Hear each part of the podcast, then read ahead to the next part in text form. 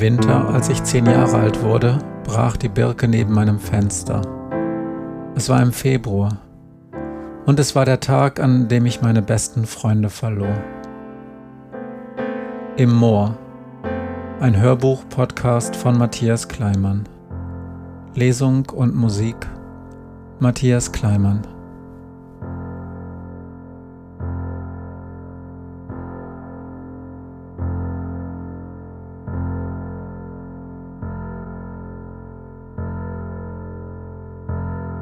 Letztes Kapitel Gleis 1 Ich war das erste Mal im Moor, da war ich gerade sechs geworden. Es war der erste Tag der letzten Kindergartenwoche und es war unser großer Abschiedsausflug. Bevor es losging, setzten wir uns alle wie an jedem Montag in einen großen Stuhlkreis und erzählten etwas vom Wochenende. Markus aus meiner Gruppe saß neben mir, und als er an die Reihe kam, da überlegte er viel länger als normal. Sonst erzählte er immer, was er am Wochenende im Fernsehen geguckt hatte. Diesmal aber nicht. Stattdessen fiel ihm schließlich etwas anderes ein. Uwe ist 23, sagte er. dann schaute er zu mir, weil ich jetzt dran war. Die Kindergärtnerin hatte Husten. Als wir nach dem Stuhlkreis unsere Rucksäcke nahmen und nach draußen gingen, um unsere Eltern für den Ausflug zu treffen, lernten wir Uwe kennen. Er hatte ein Tattoo auf dem Arm und war mit Markus Mutter da. Ich habe erst später verstanden, dass Uwe der neue feste Freund von Markus Mutter war, zu dem sie dann in den Sommerferien auch hingezogen sind. An diesem Montag war Uwe einfach nur Uwe, und er wanderte mit uns zum Moor. Das war erst richtig lustig, denn Uwe hatte keine Lust, sich mit den anderen Erwachsenen zu unterhalten. Stattdessen spielte er mit uns Kindern und brachte uns Wanderlieder bei, die er bei der Bundeswehr gelernt hatte. Uwe war Soldat. Sein Lieblingslied war das Panzerlied. Der Text war leicht zu lernen und bald konnten wir ihn alle, zumindest alle Jungs. Denn die Mädchen, die am Anfang kreischend hinter Uwe hergelaufen waren, um sein Tattoo zu sehen, hatten sich nach und nach zu den Erwachsenen zurückfallen lassen. Der Text des Panzerlieds ging so. Ob's stürmt oder schneit, ob die Sonne uns lacht, der Tag glühend heiß oder eiskalt die Nacht, bestaubt sind die Gesichter, doch froh ist unser Sinn, es braust unser Panzer im Sturmwind dahin. Uwe ging voraus. Dreizehn Jungs, darunter auch Markus und ich, folgten ihm, und wir sangen so laut wir nur konnten. Viele von uns waren neidisch auf Markus, dass er so einen coolen Erwachsenen mitgebracht hatte. Bei uns anderen waren nur die Mütter dabei, weil die Väter natürlich zur Arbeit mussten. Doch Markus wurde im Lauf des Morgens immer gereizter, und ich hatte das Gefühl, dass Markus selbst noch viel neidischer war als die anderen. Denn Uwe beschäftigte sich nicht nur mit Markus, sondern alberte mit allen Kindern herum und lief zwischendurch auch immer wieder zu Markus Mutter. Als wir am Waldschlösschen, der Gaststätte am Moor, ankamen, hielt unsere Kindergartenleiterin es für eine gute Idee, jetzt ein richtiges Lied zu singen, nämlich eins über Jesus. Panzerlieder fand sie eher nicht so gut, glaub ich. Während sie und zwei andere Erzieherinnen ihre Gitarren herausholten und mit allen Kindern Gottes Wege sind so wunderbar anstimmten, sah ich, wie Markus sich heimlich davonschlich, und ich folgte ihm unauffällig. Die Mütter hatten sich inzwischen zusammen mit Uwe um einen großen Topf voll Bohle versammelt, und niemand achtete auf uns. Markus kramte aus seiner Hosentasche ein paar Groschen hervor und ging um die Gaststätte herum zu einer Telefonzelle. Ich war erstaunt, dass Markus wusste, wie so eine Telefonzelle funktioniert, denn er sprach ganz offensichtlich mit jemandem und legte schließlich auf. Wen hast du angerufen? fragte ich. Mein Papa, sagte Markus. Der kommt jetzt her und Uwe wird verkloppt. Warum das denn? fragte ich. Weil er ein Arsch ist, sagte Markus und wurde kreidebleich. Ein paar Meter hinter uns stand Uwe. Er musste uns beobachtet haben und war uns hinterhergegangen. In der Hand hielt er noch immer einen Becher Bohle. Markus nahm mich an die Hand und zog mich in die Telefonzelle. Hilf mir! Wir halten die Tür zu! schrie er, und wir stemmten unsere Füße gegen die Schwelle, während wir mit aller Kraft am Türgriff zogen. Warum machen wir das überhaupt? flüsterte ich, als Uwe sich der Telefonzelle näherte und dabei langsam an seinem Bohlebecher nippte. Hab ich doch gesagt, zischte Markus, weil er ein Arsch ist. Was hat er denn gemacht? Nicht mit mir gespielt, obwohl er es versprochen hat, rief Markus. Und gestern hat er mir vier Nappos weggefressen, meine letzten vier, und ich hab erst im Oktober Geburtstag. Mensch, Markus, rief Uwe jetzt von außen. Was ist denn los? Hau ab! schrie Markus. Ich fand das alles nicht so richtig logisch. Aber einem Kind einfach so Süßigkeiten klauen, das war nicht okay. Rück die Nappos wieder raus, rief ich also, und Markus sah mich dankbar an. Komm schon, Markus, wir können doch über alles reden, rief Uwe von außen. Doch obwohl er wahrscheinlich ziemlich stark war, zog er nicht an der Tür, sondern setzte sich draußen auf den Boden und lehnte sich mit dem Rücken an die Tür der Telefonzelle. Sag schon, was habe ich falsch gemacht? fragte er ruhig und trank wieder einen Schluck Bohle. Wenn es nur um die Schlickersachen geht, ich kauf dir neue. Gestern Abend war nur schon alles zu, und ich wollte nicht extra noch zur Tanke rüber. Wir müssen ihn beschäftigen, bis Papa da ist und ihn verkloppen kann, flüsterte Markus mir ins Ohr. Er finde irgendeine Geschichte. Ich bin nicht gut in sowas. Dann rief er ganz laut, dass Uwe uns verstehen konnte. Los, Andreas, sag's ihm schon. Mit sechs konnte ich noch keine Geschichten erfinden. Ich kannte überhaupt wenig Geschichten. Mama las mir zu Hause zur Zeit gerade Schnüpperle macht Ferien vor. Aber das hatte ja nichts mit Uwe oder Markus zu tun. Sonst fielen mir nur noch Märchen ein. Uwe klopfte an die Scheibe. Kommt schon, Jungs, was ist jetzt? Markus rempelte mich von der Seite an und rollte mit den Augen. Ein Sonnenstrahl fiel durch die Baumwipfel neben der Gaststätte ins Fenster der Telefonzelle und blendete mich. Ich musste einfach irgendwas versuchen. Weil Markus nämlich nicht allein im Wald ausgesetzt werden will. Er überlebt das doch gar nicht, er ist doch noch ein kleines Kind. Hänsel und Gretel spielte schließlich auch in einem Wald, und es kamen Süßigkeiten darin vor. Aus dem Gasthaus roch es nach Pommes frites. Uwe sprang auf und stellte sich kerzengerade vor die Tür der Telefonzelle. Aber Markus, was denkst du denn von uns? Oh Gott. Markus spielte mit.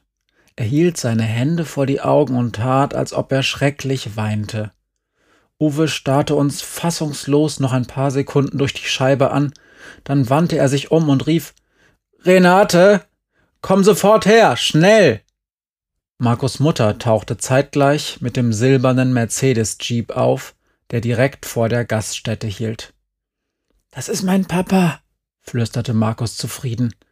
Jetzt kann Uwe was erleben. Markus Vater war viel kleiner als Uwe und auch viel älter. Trotzdem stürmte er, als er Markus und mich in der Telefonzelle sah, sofort auf Uwe zu und schrie Du Schwein! Reinhard! rief Markus Mutter. Mach keinen Scheiß! Doch da kloppten sich die beiden Männer schon. Nach und nach kamen die anderen Mütter und auch die Kinder vor das Haus und umzingelten die Schläger, die sich bald schon auf dem Schotterparkplatz wälzten. Die Kindergartenleiterin und ein paar Kinder fingen an zu weinen. Einige der anderen Jungs johlten und begannen damit, das Panzerlied zu singen, um Uwe anzufeuern. Markus hielt weiter die Tür der Telefonzelle zu. Er wusste nicht, wie der Kampf wohl ausging und bei welchem Ergebnis er eigentlich größeren Ärger kriegen würde. Ich stand notgedrungen neben ihm und sah die großen Augen meiner Mutter, die mir garantiert nicht glauben würde, dass ich an der Sache überhaupt nicht schuld war. Der Ausflug war damit jedenfalls zu Ende. Markus Vater fuhr anschließend ins Krankenhaus, weil Uwe tatsächlich viel stärker war. Er war ja auch Soldat. Meine Mutter, Markus Mutter, Uwe und wir Kinder waren die letzten, die noch am Gasthof blieben. Die Erwachsenen saßen auf den Stufen der Vordertür des Waldschlösschens, und der Wirt brachte Uwe Kühlpacks, weil er einen ziemlichen Schlag auf die Nase abbekommen hatte. Meine Mutter hatte Marike und Sebi dabei und musste eigentlich dringend nach Hause, um die beiden Kleinen zum Mittagsschlaf hinzulegen. Doch Markus und ich trauten uns nicht aus der Telefonzelle heraus. Erst als Uwe zu uns rüberkam und Markus hoch und heilig versprach, dass er ganz bestimmt keinen Ärger kriegen würde, wenn wir nur endlich aus dem gelben Ding herauskommen würden, trauten wir uns vor die Tür. Der Wirt kam wieder zu uns auf die Treppe. Er brachte den Erwachsenen ein Tablett mit Korn und uns Kindern Eis am Stiel. Und seine Frau fragte, ob sie ein Foto von uns machen könnte. Es sei schließlich ein denkwürdiger Tag gewesen. Sie hieß Inge. Meine Mutter kannte sie von den Landfrauen. Das Foto von uns allen auf der Treppe, die Kinder mit Eis in der Hand, die Erwachsenen mit erhobenen Gläsern, meine Mutter mit Sebi auf dem Arm und Uwe mit einer schiefen Nase. Dieses Foto hing jahrelang im Gasthof direkt an der Wand neben dem Hintereingang zum Biergarten am See. Ich zeigte das Foto Jerry an dem Abend im Februar, bevor wir uns verabschiedeten. Ich hatte sie an die Hand genommen, wir gingen zusammen zum Gasthaus und ich trug, wie schon die ganze Zeit, den Sack mit den Kätzchen im anderen Arm.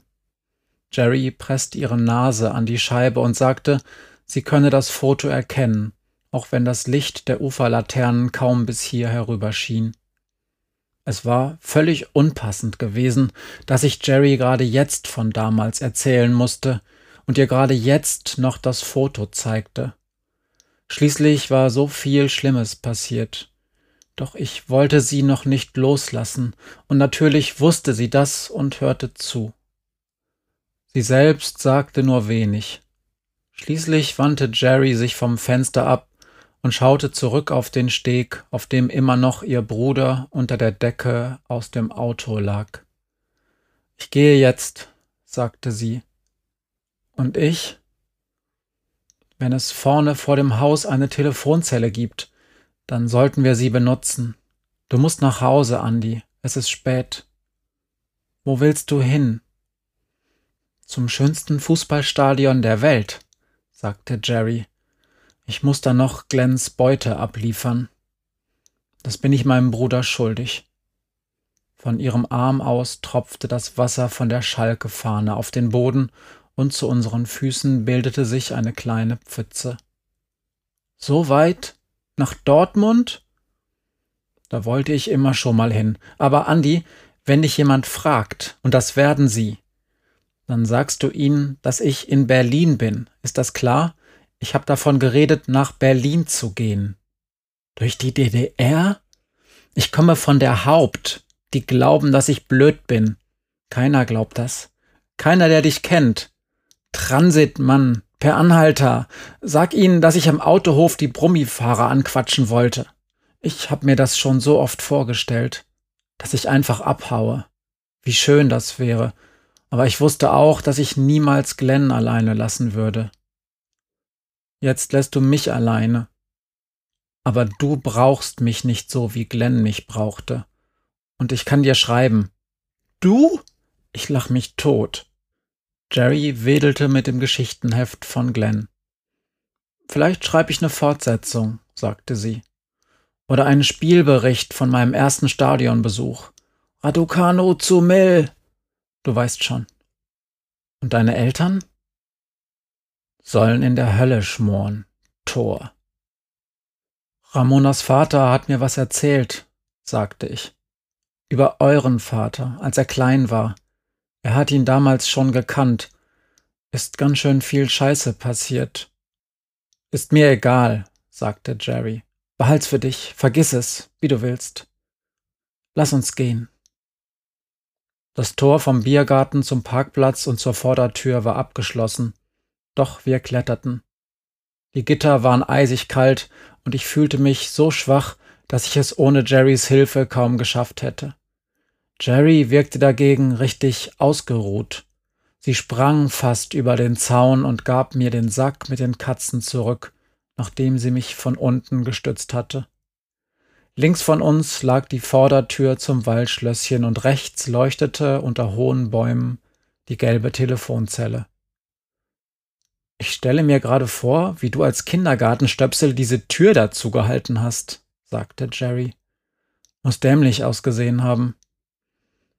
Kann mich nicht genau erinnern, sagte ich. Außerdem waren wir zu zweit, und Uwe wollte die Tür ja gar nicht aufkriegen. Ich glaube, er war total nett. Und 23, sagte Jerry. Und Soldat, sagte ich. Hoffentlich für die Guten, sagte Jerry. Hast du eigentlich Geld? Ich meine, für die Reise und so, sagte ich. Nein. Jerry holte ein Portemonnaie aus ihrer Jackentasche. Aber Gerd hatte Geld. In seinem Portemonnaie im Auto. Und das hab ich jetzt. Sie öffnete das Scheinfach. 200 Mark und jede Menge Kleingeld.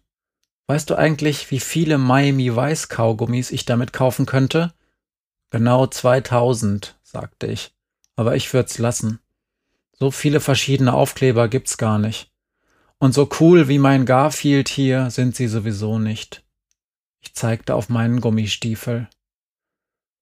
Lieber heimlich schlau als unheimlich doof, sagte Jerry. Ich muss jetzt los. Nach Melle. In den Märchenwald? Zum Bahnhof. Gleis 1. In drei Stunden fährt der letzte Zug. Das schaffe ich. Ich glaube, ich habe so bessere Chancen wegzukommen. Selbst wenn die auf dem Bahnhof nach mir suchen, dann bestimmt am Bahnhof in unserer Stadt. Niemals in Melle. Ich sage denen nichts. Versprochen, sagte ich. Genau. Ich bin in Berlin. Und ein letzter Gefallen noch. Gib mir noch eine halbe Stunde Vorsprung, bevor du anrufst.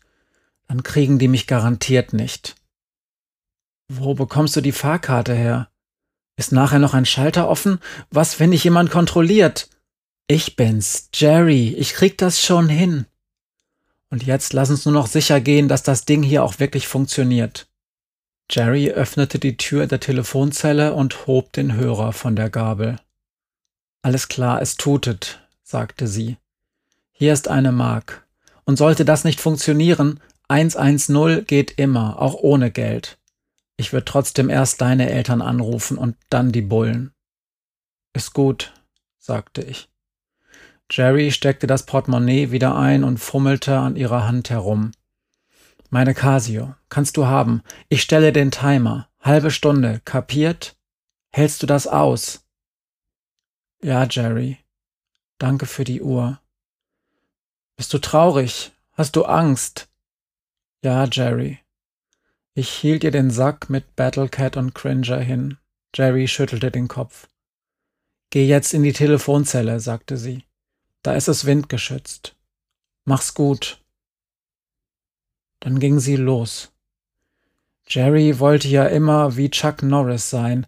Der hätte sich nicht noch einmal umgedreht und gewunken, wäre nicht zehn Meter weiter gegangen, hätte sich dann wieder umgedreht, wieder gewunken und so weiter bis in der Dunkelheit garantiert nichts mehr zu sehen war. Doch zum Glück war sie nur Jerry. Sie winkte und ging und winkte wieder und ging wieder und immer so weiter und war dann trotzdem irgendwann verschwunden. In der Telefonzelle war es genauso kalt wie draußen, aber Jerry hatte recht, durch den fehlenden Wind war es angenehmer.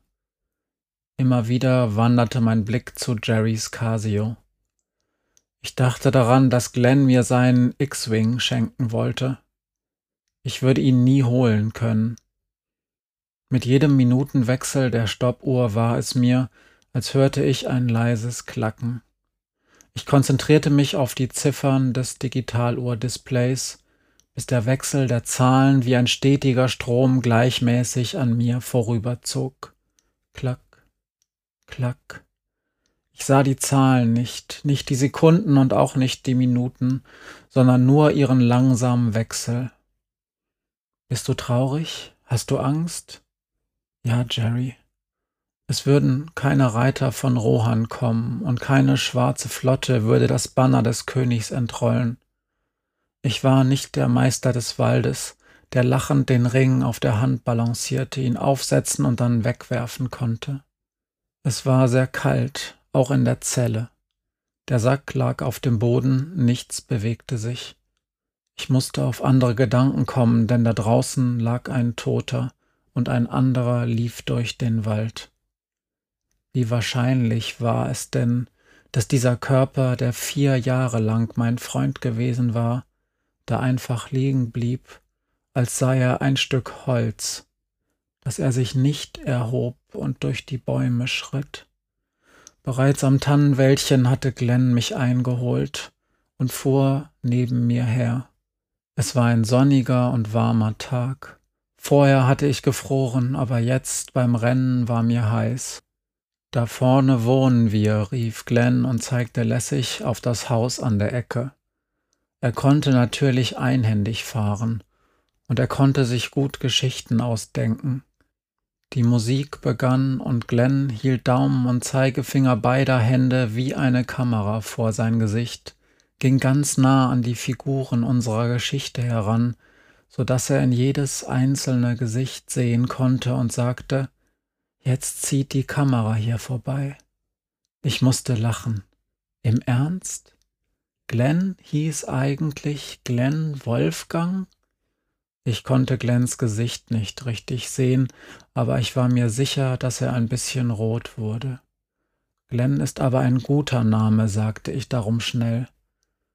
Sie fliegen über das Mittelmeer, an Israel vorbei, und das hier müsste Ägypten sein, da fliegen sie bestimmt am Nil entlang, weil es da immer Wasser und genug zu essen gibt. Und dann noch weiter über den Äquator und den Regenwald. Das hier sind die großen afrikanischen Seen, da liegen irgendwo auch die Victoria-Wasserfälle. Einfach über alles hinweg, sagte Glenn. Bis nach Südafrika. Willst du da auch mal hin, nach Südafrika?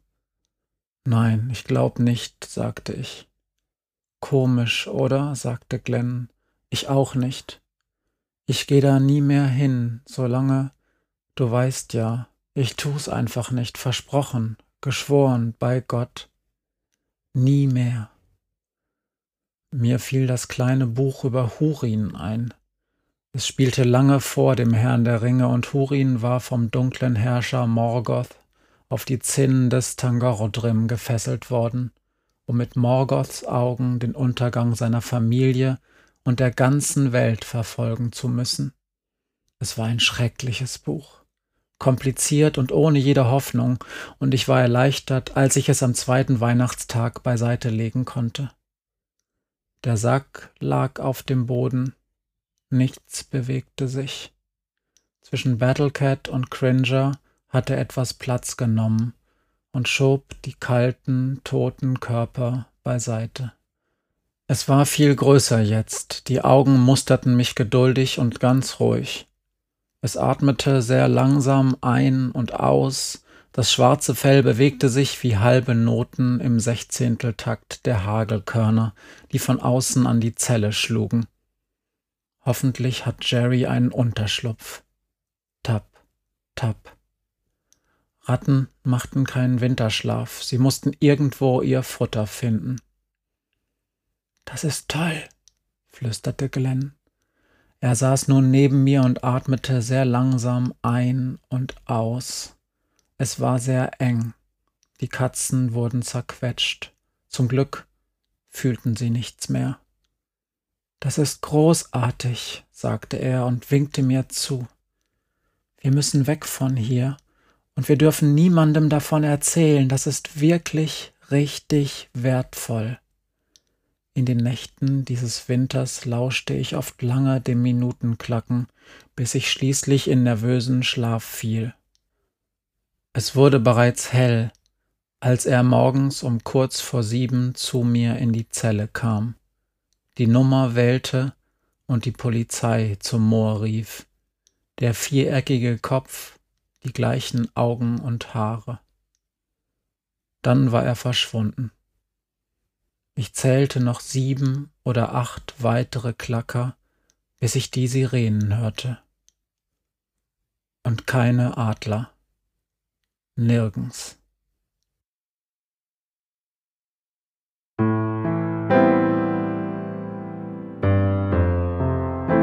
Das war das letzte Kapitel von Im Moor.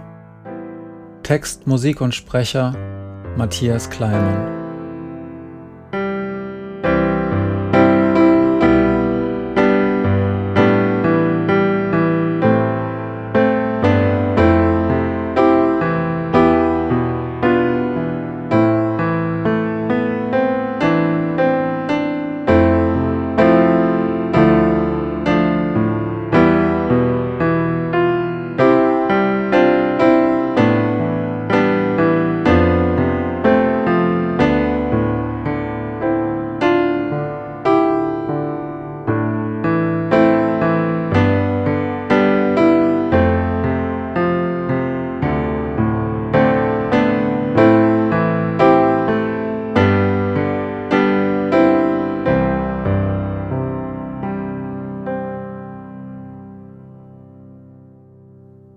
Hallo, liebe Hörenden.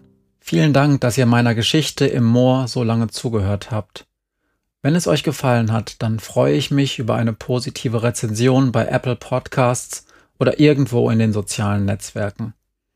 Mehr Geschichten von mir gibt es unter anderem im Geschichtenkapsel Podcast zu hören oder auch im Advents Podcast Ein langer Tag für Befana.